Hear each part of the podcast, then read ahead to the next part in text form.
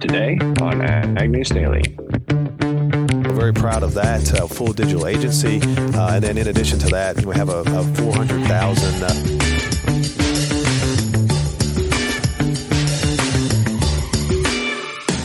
Listeners, March 14th, Tuesday edition of the Ag News Daily Podcast. More of the latest headlines to share with you today. Tanner and Delaney ready to bring those right to you. Right, Delaney? Absolutely, Tanner. And guess what today is? There's two momentous occasions for today. Oh boy, what did I forget? Well, today is Pi Day 3.14, but it's also uh, National Potato Chip Day. Nice. I like both pie and potato chips. I don't know if I've ever had them both in the same sitting before. No, I don't think I have either. But here's a fun trivia fact for you. Are you ready? Fire away. What percent of the US potato crop is used to make potato chips? Is it 10%, 22%, or 38%? I was going to say 22%, and I'm going to get in trouble because I talked a lot of potatoes down at Commodity Classic, ironically. Really? That's good. You yes. got it right. I did not yes. come up with this. I saw it in Magnetic Ag's newsletter this morning, but I thought that was a fun trivia to start us off with today. Where are most of the potatoes grown? Is it truly Idaho? I don't know. It doesn't say that. That would be a good follow up oh. fact for us. Well, if we're concerned about potatoes freezing, we obviously don't want them in the north, and we also don't want them in Arkansas through the Carolinas because they are in freeze warnings. So that almost sweeps right through where we were, Delaney. Mm-hmm. You know, not quite dipping as far south as Orlando, but uh, those portions of the United States are not equipped for freeze warnings. Arkansas temperatures may fall overnight to nearly 28 degrees.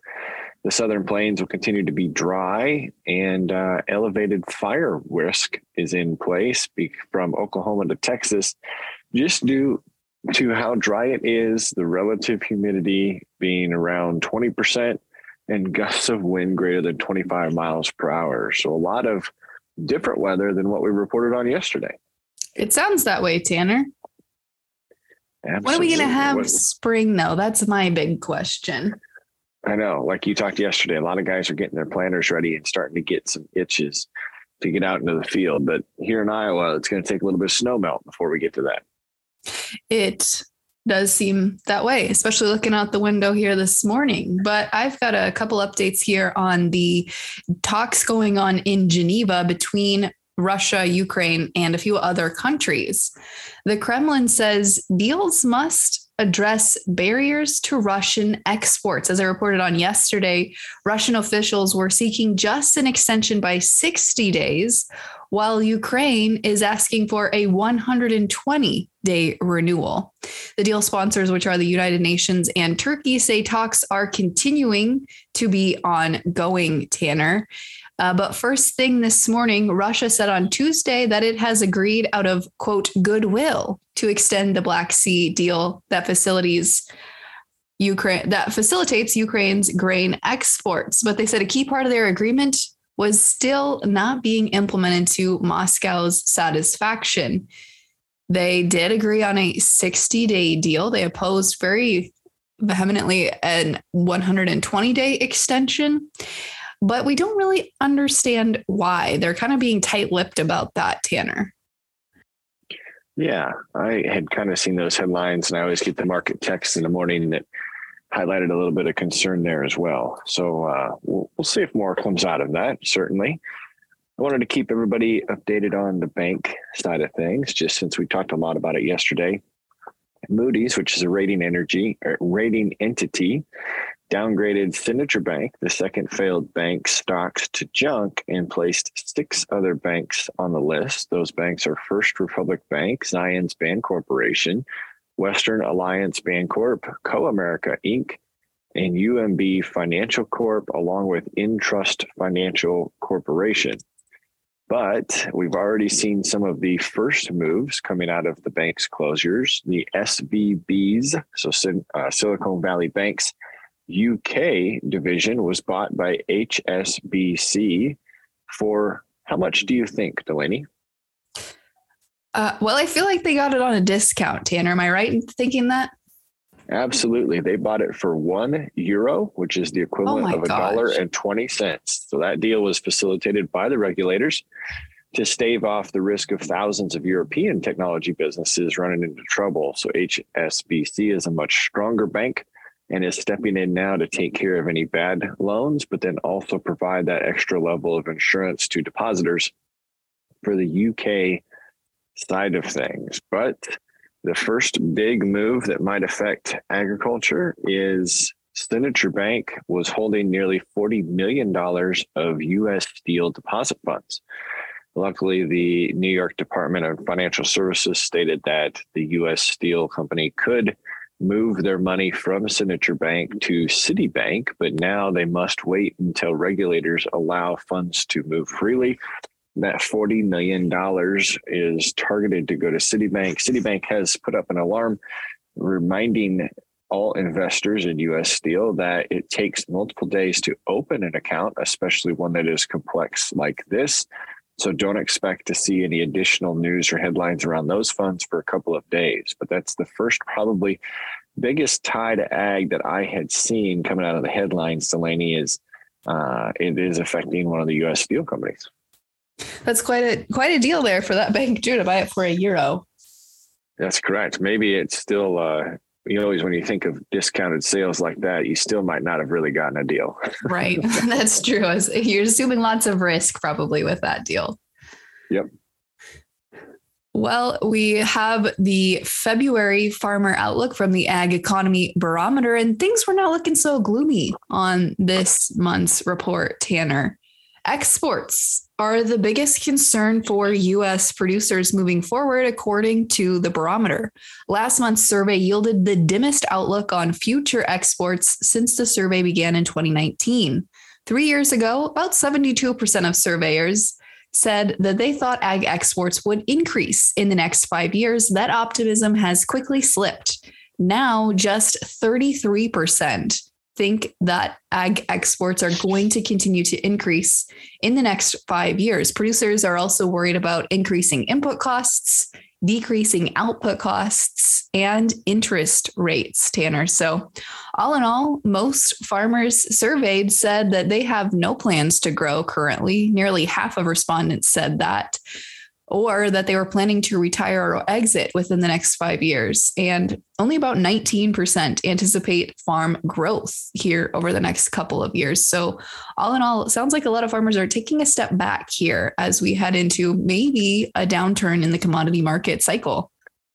There are a lot of industries that seem to be taking a step back. Mm-hmm. Japan's top brokerage, Nomura, is now the first public company to project next week the Federal Reserve will actually cut interest rates rather than raise them. They have a significant list of data to back this up. They're stating that the uh, Federal Reserve will halt its quantitative tightening and policymakers will continue to put pressure on them to do so ever since the Silicon Valley collapse. Last month, Nomura's analysts stated that this would be a 50 basis point hike and are now coming out with a 25 basis points cut, according to Reuters and Yahoo Finance. So they're continuing to monitor what's coming out of it, but there is some relief for pressure on the Federal Reserve because the 2023 survey of consumer expectations was released yesterday and showed that inflation expectations decreased sharply for the short term horizon. Median inflation did drop by eight tenths of a percentage point and is now uh, at the one year head horizon of 4.2%. So it looks like there was some short term success there. Banking and financial stocks are continuing to be a highlight now in consideration as people did not expect them to be prior to this Fed meeting. But the closely watched consumer price index is expected to show consumer prices cooling slightly, maybe to get to that 6% mark, which would be down from January 6.4%. So, another thing to keep on our radar to see what the Fed's actually going to do on the 22nd. Well, I know that you will keep up to date on that, Tanner, and fill our listeners in as we find that out. Yes, I will. I'll keep right on it. What else do you have for today? Well, last week we saw the US House voted to undo the Biden administration definition of wetlands or WOTUS. The US House approved it 227 to 198. And we saw actually quite a few Democrats vote across party lines, which was a little shocking, but not completely, as a lot of those folks were agricultural located. But now this heads to the Senate. And a lot of analysts are suggesting that because it was enacted by Congressional Review Act, the Senate cannot reject it as it normally could. They simply have to take a vote on it, Tanner. And so a Senate vote is likely sometime going to be scheduled for the middle of this week. And it's going to be a close call here because, as we know, the Senate is fairly well split down party lines. And there's quite a few folks on both sides of the aisle that could go still either way. So if this is passed in the Senate, Biden would have to sign a rollback, and the White House would not be able, I don't think, to veto this measure because it was congress- a congressional review act. So we should expect to see kind of a final vote either way this week in the US Senate. Yeah, I was more confused when I was reading that article this morning. So I'm glad that you reported on it. But it does seem like it could get to a an actual decision or re- resolution by the end of this week. The last piece I've got to share today is good news and news that is over a week ahead of schedule. Two is better than one is the heading for this article, and that is at the upper Mississippi River. Navigation is now opening early thanks to two barge tows breaking ice at the same time. The U.S. Army Corps of Engineers states that Lake Pepin is the last major barrier for vessels trying to reach the head of the navigational channel in St. Paul, Minnesota. And thanks to two shipments, they are on their way that way now. It's been a long day yesterday for the tows. Their progress was uh, positive by the end of the day last night at 11:15 p.m. They were on the north end of the lake. Captain Tom Cagle and Captain Neil Deal were stating that they are in the clear now with no more ice to break up. Both tows will continue uh, down through that on their trip that began on March 12th. The two tows will arrive early compared to the average date in March, according to the, the St. Paul district. This year's first tow was about one week ahead of the average over the last 30 years. The average opening date for the navigational season has been March 20th. Last year it was March 21st. The earliest date, Delaney, though, how long do you think, or how early do you think the first shipment has gone out each year? Um, February, maybe. Ah, you were close. March 4th, and that was in 1983 and again in 2000. So uh, looks like that was really good. Historic flooding in 2001 delayed the first tow until May 11th. So light years almost ahead of 2001. So good news there to get some grain flowing back down the Mississippi. It certainly is because we're going to need that as we continue to see the Argentinian drought take a toll on crop estimates. We continued to see drought across the week, first full week of March 2023. And uh, folks are saying Weather Trends 360, I should say more specifically, said that the first week of March was the hottest and driest first full week of March in 30 plus years, according to their data. Conversely, we're seeing too much rainfall across portions of central and southern Brazil, where it's extremely delaying the safrinha, second corn crop. And Tanner, we're starting to get now into a window that's going to be outside the ideal planting window for farmers in Brazil trying to get that safrinha crop in the ground. So definitely a lot to watch there as we look at South America. And for today's Tech Tuesday interview, we're talking to Fastline about equipment trends and what they're seeing from their perspective. And for the month of February, the Association of Equipment Manufacturers released their report noting that combine sales of harvesters continued triple digit growth while overall tractor sales fell in February. Tanner. Yeah, I'm excited for this conversation. There's so much technology involved in the ag equipment market. And it's interesting to see what he says and how that ties into the article you just reported on. But how do markets look today? Markets in the overnight here still trended lower May corn down three and a quarter cent in the overnight. Will open at 610 here this morning. Dees new crop corn down four pennies in the overnight at 553. May soybeans down just a three quarters of a cent in the overnight will open at 1490. No, new crop soybeans will open at 1339 at the opening bell, down just a quarter of a penny. Hard red May winter wheat down two and three quarters cents to open at 797 and three quarters. And as we look at livestock, a quick reminder of where they'll open up today. April live cattle will open at 163.55. April feeders at a buck 97.07 and April lean hogs will ring in at 86.22 and a half. Tanner, without further ado, let's kick over to that conversation with Fastline.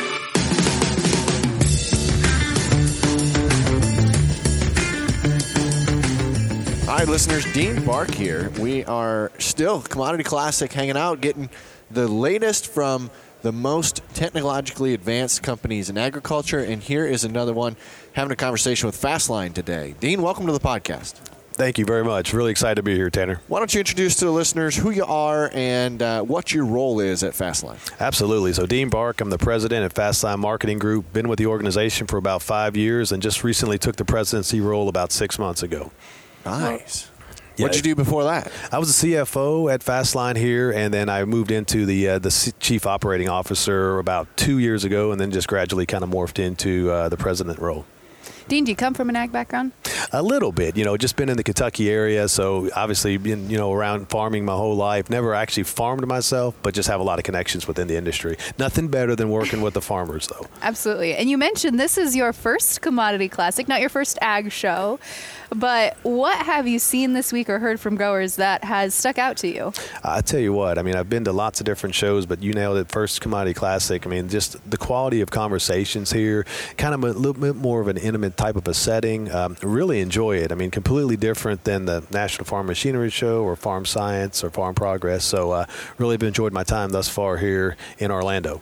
So the fun part about having these conversations is getting to know what's under the hood within these companies. So tell us more about Fastline and what you guys do to uh, help the farmer.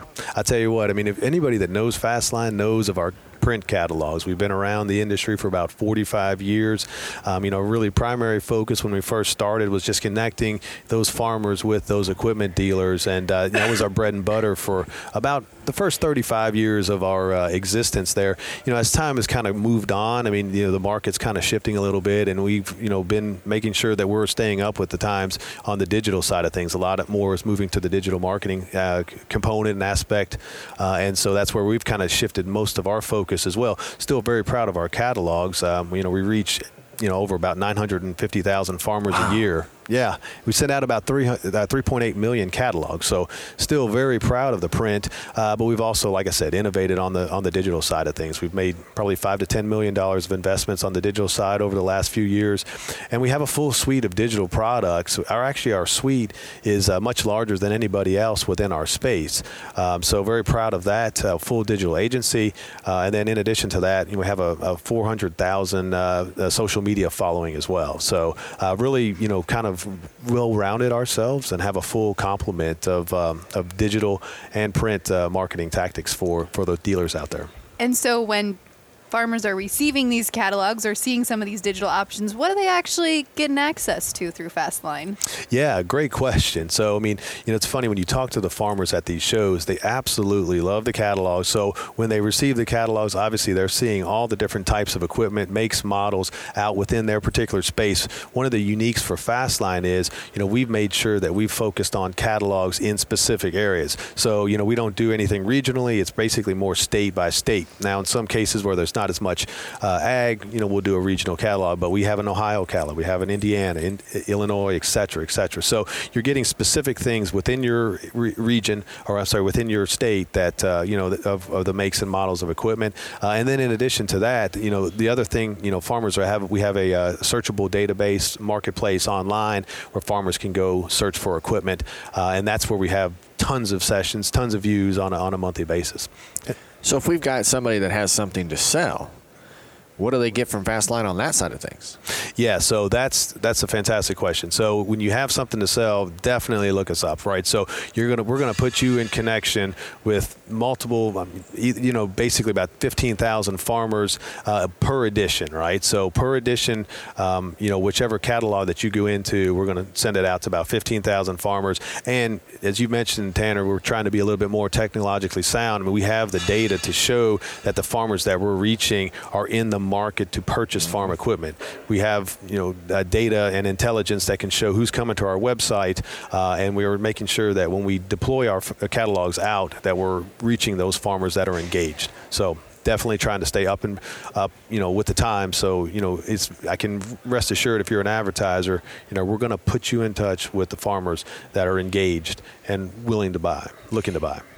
Now, Dean, that's great to reach that many farmers, but it does oftentimes come down to brass tacks. What are farmers giving up as far as a commission fee or a percentage structure if they're listing and selling equipment through Fastline? Yeah, so good question there. Most of most of the people that actually list in, with us are going to be more of the dealers. Uh, so you know we do some farmer classifieds, but you know very inexpensive. In some cases, we'll run specials many times throughout the year where it's free for farmers to kind of list with us. But mostly from the dealer's perspective, they're the ones that are going to be using some of their advertising dollars or co-op spend. I mean, there's, there's so much co-op spend. I talked about four or five uh, dealers just yesterday that I mean it just goes unspent. And I think that that's probably the biggest play when you still consider print. Uh, you know a lot of people like I said are moving more and more to the digital side of things. Completely understand. Easier to measure uh, less costly uh, but the print play is still relevant when you have the co-op dollars. And we just talking with a really big dealer yesterday. Hopefully, we'll be able to roll something out in the next couple of weeks about a huge co-op opportunity with them. Uh, national brand, well known, but it's it's it's one of those where those co-op, co-op dollars is still where print can be very relevant from a branding um, branding play with those dealers out there. Yeah, it's Fastline Marketing Group. It's mm-hmm. not just Fastline Equipment Magazine. It's not just Fastline. Yep. You know, as far as everything that you guys do to encompass a way to get the product to the buyer and everybody's happy. Correct, absolutely, and that's the thing. We I appreciate you saying that, Tanner, because that's what we want to be known as. really, I mean, again, very proud of those catalogs, but I mean, there's so many digital tactics that we can do, you know, to help support our dealers and the farmers. Uh, that's what we want to be known of, it, known as, and that's what the message I'm really trying to get out when I kind of come together and do these type of things. Is, so, as you guys have all these listings, obviously you've got data that you can analyze. Yeah. How does the machinery market feel right now? Yeah, I mean, I'll tell you what. I mean, going to some of these shows, talking to folks, and looking at our data, things are starting to trend in the right direction, right? I mean, it's been two or three years. We've all kind of lived through it from the COVID timeline, you know, moving into supply chain issues and things like that. From what I'm seeing, you know, from an equipment standpoint, used equipment inventory levels definitely are starting to kind of move back into more of a normal type of a setting.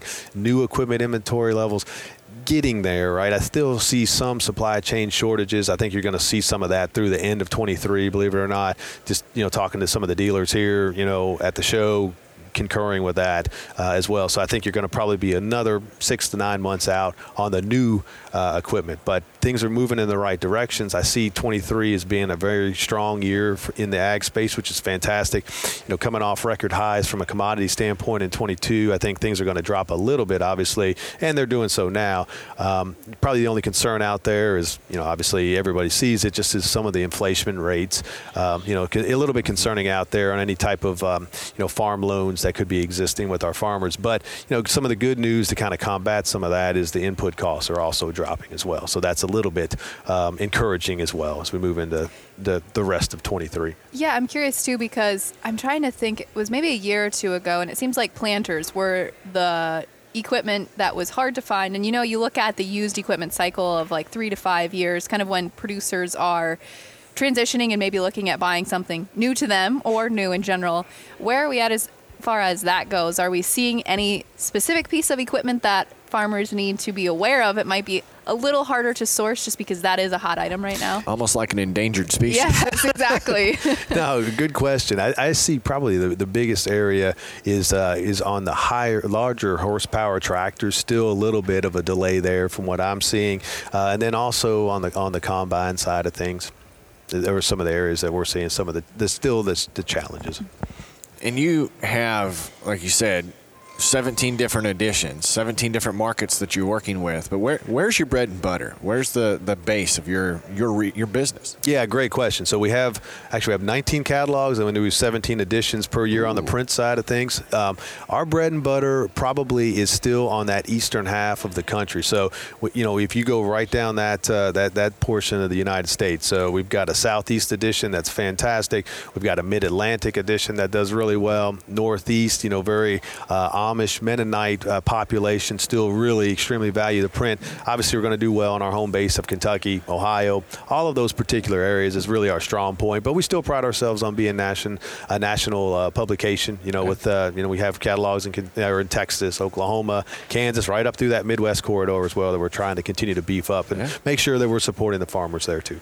Well, that's great, and there, you've got a lot of exciting stuff coming down the pipeline, Delaney. If you don't have any more questions, he should probably plug how people can keep up with what he's got going on. Oh, I love it. Appreciate it so much. Yeah, definitely check us out on Facebook, Fastline Marketing Group, Fastline. Uh, we also have an Instagram page. We also have Twitter, uh, TikTok, trying to be innovative. So on all of those different things. So check us out on all of that, and then obviously check us out on our marketplace, Fastline.com. They, they, they have a huge following out here, Delaney. I know. I'm looking them up right now on Instagram. Well, give us a follow, give us a like. Yes, absolutely. We have the largest social media following in our space, in our industry. And then definitely, I would recommend dealers taking advantage of that, whether it's through a promoted post or, or even um, social media management. Happy to help in all those particular facets.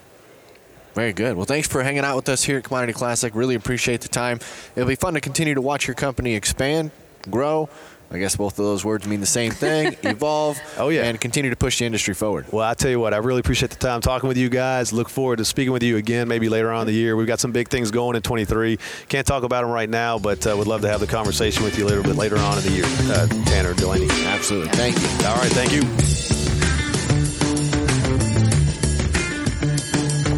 Well, there we go. That was great conversation that we had down at Commodity Classic. Always fun to meet the presidents and CEOs of a company and especially get their perspective on the direction they're headed. Absolutely. It was a really good conversation. I really enjoyed chatting with Dean there and excited to have more future conversations about some cool things that they've got rolling out uh, down the pipeline here soon. Absolutely. No, this was great, listeners. We've got more to bring you this week, so stick with us. But for today, what do you say? Should we let the listeners go? Let's let them go.